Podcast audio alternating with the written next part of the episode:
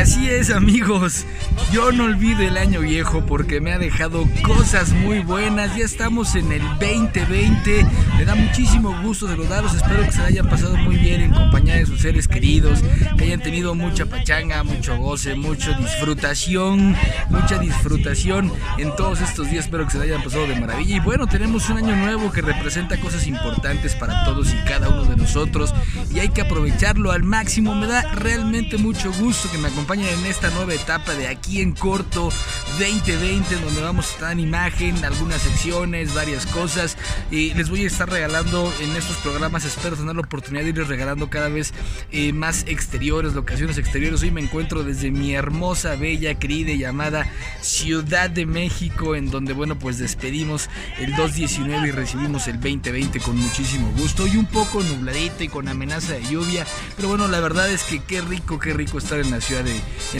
México, la Ciudad de los Palacios. Bueno, pues este 2020, amigos, estamos aquí una vez más en Corto. López Obrador se convirtió con la corrupción. Aquí en Corto. ¿Qué tal, amigos? De nueva cuenta, qué gusto saludarlos en este 2020, hoy desde la Ciudad de México, este primer viernes del año 2020, viernes 3 de enero, ya todo mundo con las pilas bien puestas y arrancando entre las polémicas de que si el 2020 se acabó la década, falta un año, este es el último año de la década, ya saben, todo mundo se sube a esos trenes, pero bueno, según la RAE, nomás como dato cultural, según la RAE, con el 2020... con la finalización del 2019 no se está acabando la década, sino cuando acabe este 2020 es cuando se va a estar acabando esta década. Todavía la tenemos aquí vigente, lista para usar y aprovechar al máximo, amigos. Así que bueno, pues ya estamos aquí de nueva cuenta, con el gusto de saludarlos. Les digo, con la intención de compartirles un poquito más de exteriores. Activa tus notificaciones, sígueme en las diferentes redes sociales como @Jacobo_Mora. Estamos en iTunes, estamos en Google Podcast, estamos en Anchor, estamos en Spotify, todo lo que tenemos ya. Y bueno, estaremos preparando más y diferentes cosas a lo largo de este año y de las emisiones de él Aquí en Corto 2020, amigos. Y hubo algunos detalles, algunas cosas que dejamos en el tintero del año pasado y que es importante, bueno, pues retomar, tener en consideración qué fue lo que pasó. Una de las cosas importantes que se dijeron: el Financiero dio a conocer su lista de los hombres y mujeres del año. En el caso del hombre del año, ¿quién creen ustedes que fue el hombre del año? Efectivamente, nuestro presidente Tlatoani Macuspana, cabecita de algodón, Andrés Manuel López Obrador. En la encuesta del Financiero, muchos podremos estar o no de acuerdo con lo que dice el Financiero, pero la realidad es que esto tiene más que ver con la encuesta que se sale a hacer y es las veces que aparecen, bueno, pues como el hombre más o el hombre del año, ¿no? Como el hombre más importante, por no sé si lo cataloga la gente. El Financiero está Andrés Manuel López Obrador, quien está como la mujer del año y que me da muchísimo gusto y que lo tiene muy bien merecido, esta chica gimnasta mexicana Alexa Moreno, que ya saben que sufrió mucho bullying por su complexión física y que ya saben, a todo mundo ardan de envidia porque esta chica pues salió a hacerla, se fue Premio Nacional del Deporte y sin lugar a dudas muy bien merecido que Alexa haya figurado como la número 1 en la lista de las mujeres más importantes para el Financiero 2019. En segundo lugar aparece la doctora Claudia Sheinbaum con más menciones. En tercer lugar, Yalitza Aparicio, que sin lugar a dudas yo creo que también Yalitza lo tiene bastante bien merecido,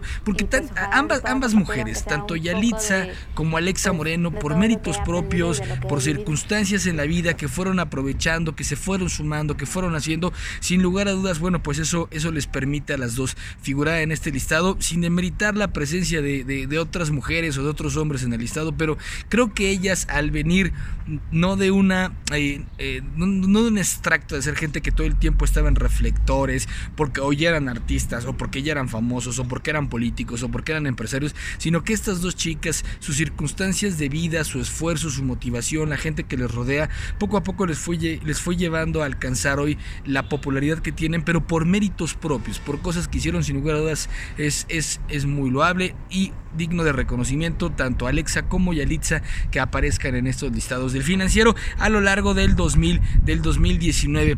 Oigan, y algo muy importante en este 2020, a partir del 1 de enero, muchos estados de nuestro país, amigos, ya prohibieron por completo el uso de las bolsas de plástico de un solo uso, valga la redundancia, y esto, bueno, pues trae pegados de pestañas a todo mundo, que si sí ayuda, que si no ayuda.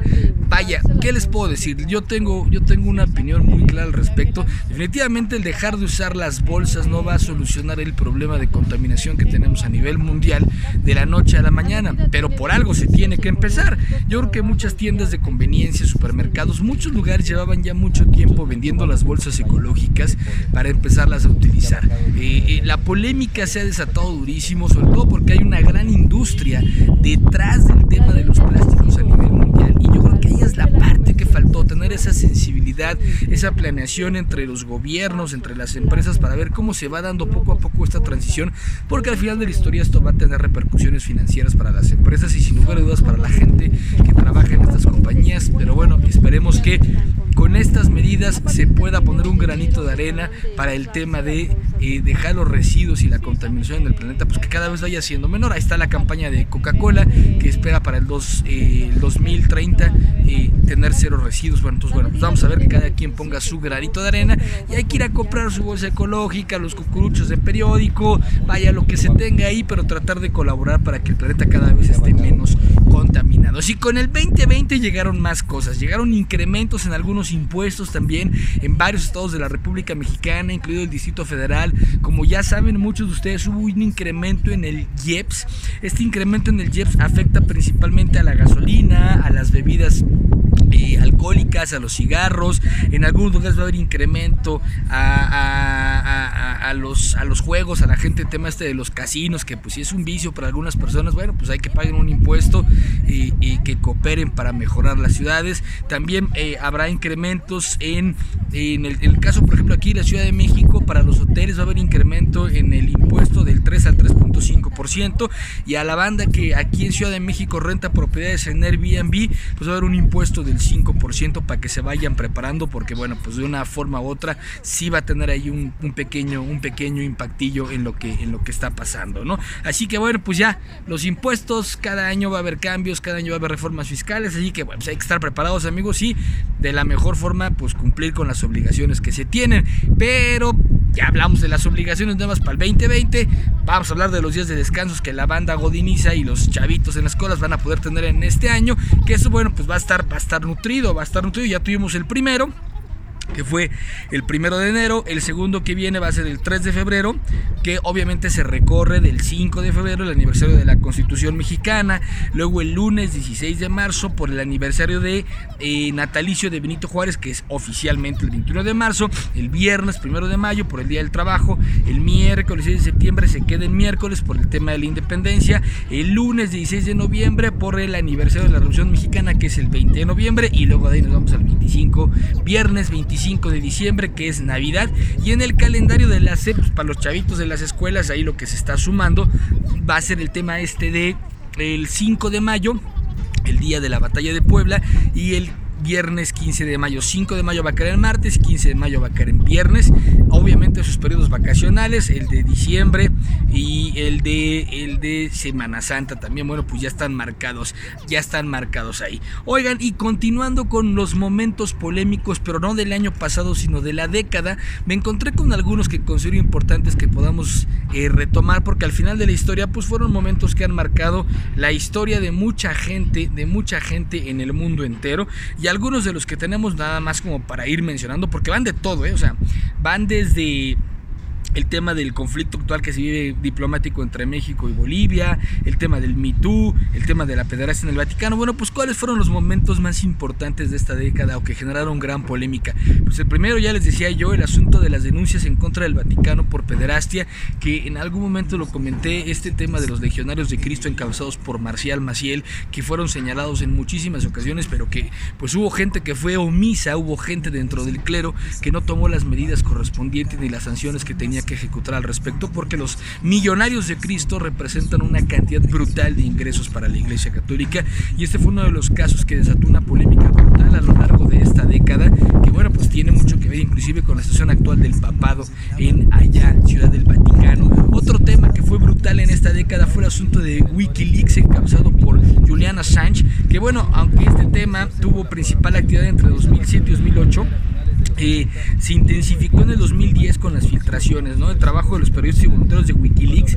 ¿Qué significa WikiLeaks? Filtraciones rápidas. Y los casos que más ruido hicieron fue el tiroteo contra periodistas en Bagdad, los diarios de guerra de Afganistán, en el tema de la guerra de Afganistán, los reportes sobre la guerra de Irak, los cambios del Departamento de Estado en noviembre de Estados Unidos, en noviembre del 2010, y el programa de hackeo de espionaje en teléfonos y televisiones infiltrados por parte de Estados Unidos y la CIA, ¿no? De los casos más importantes. Otro que pegó durísimo a nivel mundial es el de la constructora o inmobiliaria brasileña de Odebrecht, que fue una red de corrupción a nivel internacional, sobre todo en América Latina, que ha alcanzado a muchos países, expresidentes en la cárcel.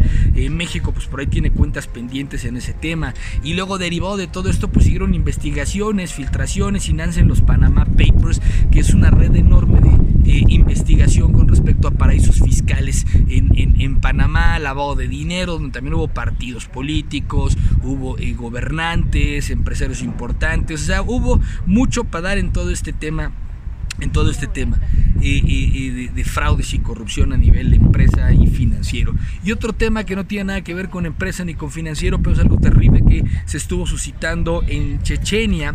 En Chechenia, ustedes recordarán que después de la disolución de la Unión de Repúblicas Socialistas Soviéticas, bueno, pues en Rusia, definitivamente como tal, todo ese bloque de países está fuertísimo el tema de la homofobia, y Chechenia no fue la excepción, donde hubo un escándalo durísimo, en donde se supo y hubo filtraciones en donde las autoridades chechenas metían a la cárcel a hombres presuntamente homosexuales, así lo catalogaron, pero no era solamente que los metían a la cárcel, sino que los torturaban, y en los peores casos inclusive los llegaban a asesinar. Bueno, pues eso fue durísimo también.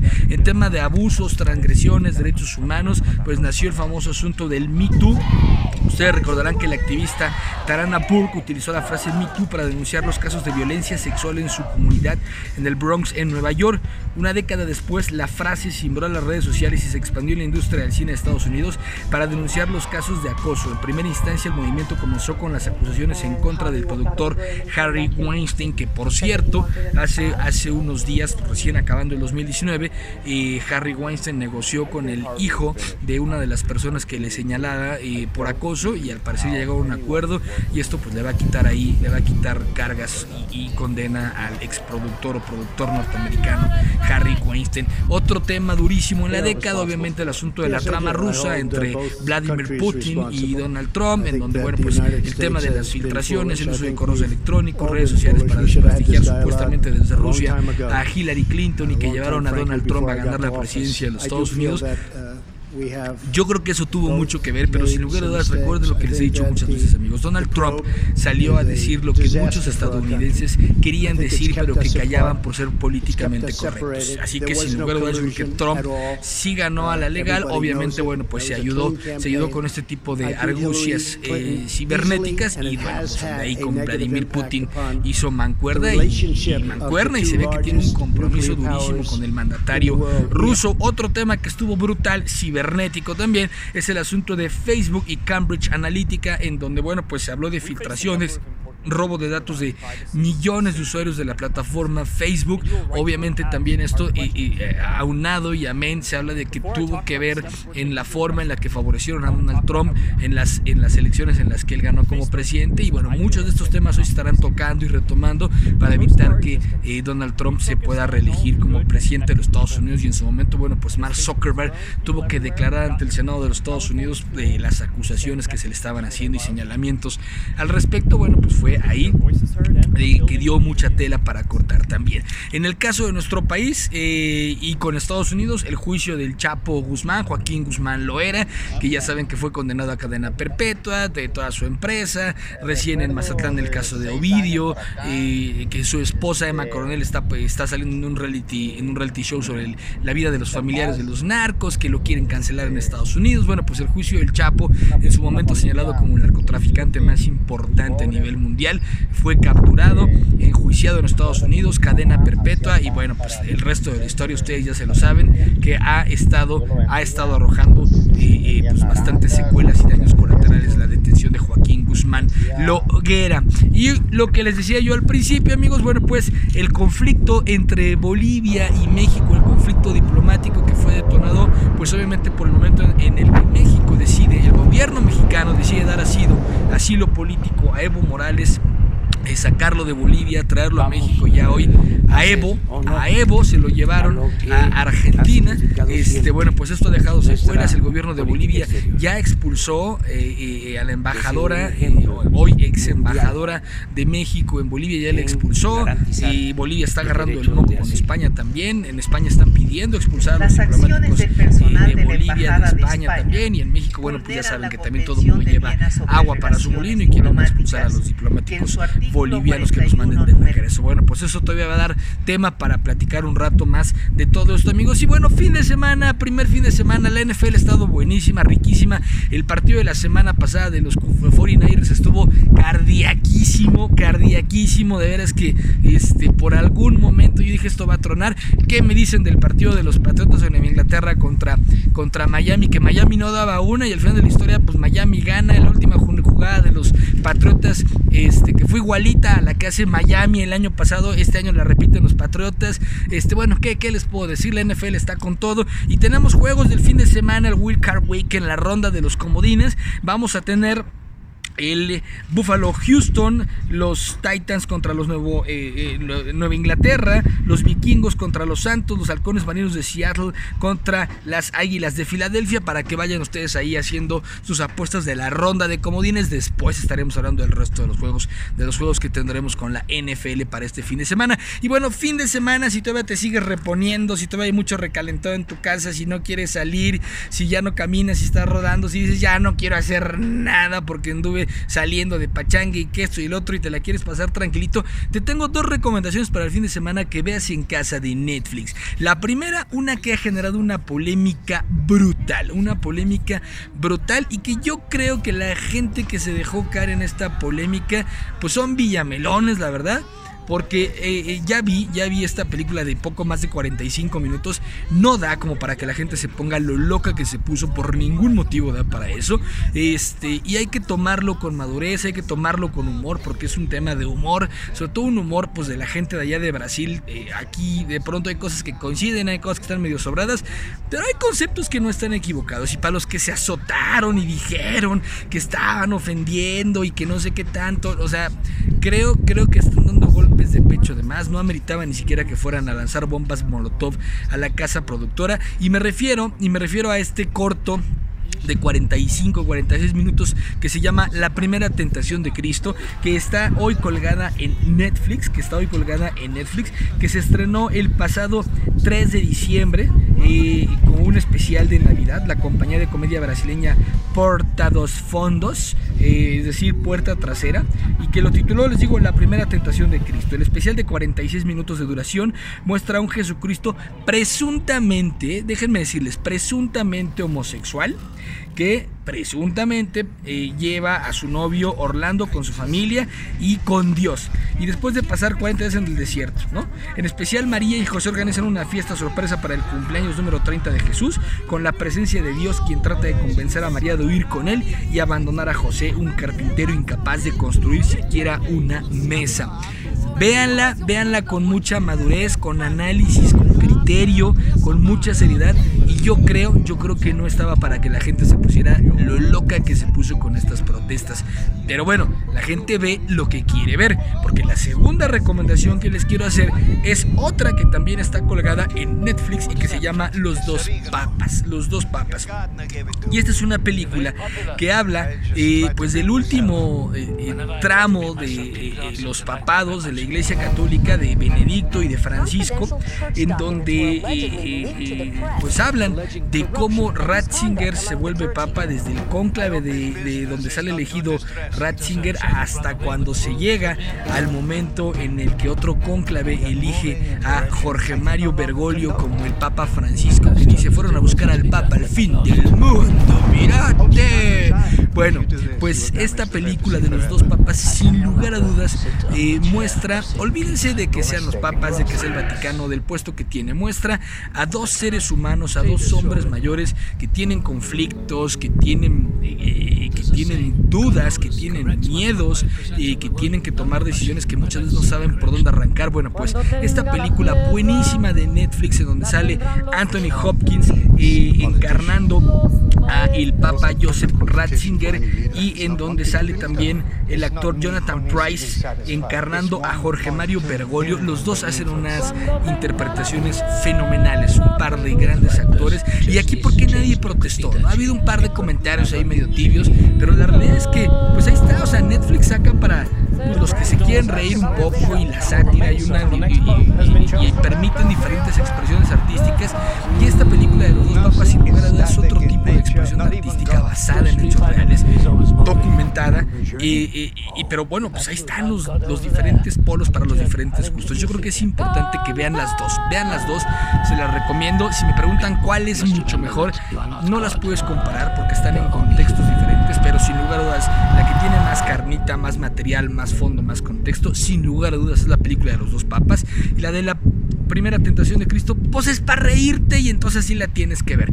Pero vean las dos, son muy buenas recomendaciones. Y ya una vez que estés enganchado en Netflix solito te va a empezar a recomendar un montón de cosas para que sigas viendo a lo largo de tu fin de semana. Y obviamente, bueno, arrancamos un año nuevo, estamos iniciando el 2020, todo el mundo hace propósitos, las 12 uvas, los anota, el calcetín, las maletas, el agua, el barrer, el no sé qué tantas cosas. Pero seguramente todos y cada uno de nosotros tenemos altas expectativas de este año, pero no hay que tener las altas expectativas del 2020, sino hay que tener las altas expectativas sobre nosotros, en lo que podemos lograr a lo largo de este año y el resto de nuestros días en este hermoso lugar llamado Tierra, y en este hermoso país llamado México, o en el país que sea que tú me estés viendo. Les quiero mandar un gran abrazo, mis mejores deseos, que se cumplan todas sus expectativas, sus planes, sus proyectos, lo que tengan en mente, que logren concretizarlo, y que tengan muchos éxitos, felicidad, paz y amor a lo largo de este 2020. Y qué mejor que la canción que les estoy dejando de fondo, una rola que me gusta mucho porque tiene esa fuerza, tiene ese punch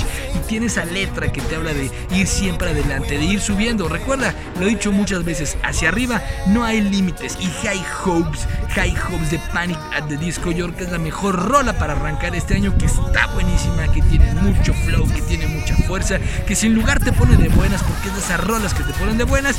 Estamos arrancando el 2020, tenemos nuestro primer fin de semana, lo hicimos, llegamos entre tanta pachanga, tanto recalentado, tanta salida, pero hoy estamos aquí, así que hay que disfrutarlo al máximo. Yo soy Jacobo Mora, activa tus notificaciones, suscríbete al canal, ve los capítulos anteriores, nos estaremos viendo en próximos días, y esto es aquí en corto.